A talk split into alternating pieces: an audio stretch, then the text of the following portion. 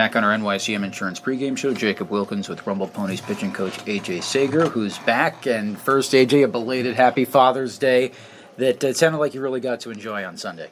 Yeah, I did. You know, the Mets have been gracious where they're giving the, the staff this year uh, a full week off, and um, and last week was mine, so I was home on Sunday and got a rare opportunity to, to spend it with my daughter Emerson, and um, so enjoyed the week off. Missed the team, missed the games, um, but it was was nice to be home on Father's Day.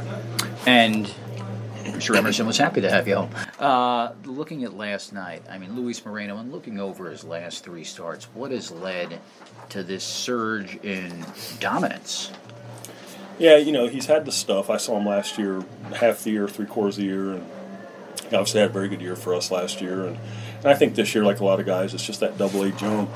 You know, it's a big one. And, you know, you start to see guys who've been in the league a few years guys who've been above this league and come back. You can see some guys who've actually touched the big leagues. Um, it's just a different level, and I think there's a lot of times growing pains, and Luis went through those some. Um, and then I think you end up trying to do too much, try to correct the problem, and then you know as they say, water finds its level, and I think that usually happens with talent. And um, I think that's mostly what we're seeing. Um, he has made just a few adjustments just in his delivery in his arsenal. I mean, just things. Um, but I think overall, it's just a matter of just kind of seeing what the what the playing field looked like at this level and reassessing what he maybe had to uh, do a little bit better or a little bit more consistently. And I think he's done a nice job.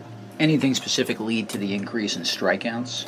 I think a lot of a lot of everything he's gotten better at, at least up to this point, has been count control. Uh, he just finds himself in better counts. Um, I think his confidence has grown. His stuff will work in the strike zone, and sometimes you have to figure that out. Uh, by, by finding out. And uh, I think that's what he's done. Is he's allowed himself to find out, and his stuff works okay. Um, so he gets into good counts, and then I think because of the good counts and the decent stuff that he has, that's why the strikeouts go up. Um, you know, he's a lot more one-two instead of two-one, and uh, so it's you know it's had an impact on the strikeout rate. What is it like when you're sitting in the dugout? Obviously, it's five innings, but to see a no hitter develop and just a guy that is so locked in. Well, I guess locked in would have been me too. And hand to God, I had, I didn't even know about the no hitter until they got their hit, um, and I just I just didn't. And then I, when they got the hit, I looked, I was like, oh, that was their first hit because I, I the crowd reacted right, and uh, you know for a bloop single, I thought well, that's a big reaction.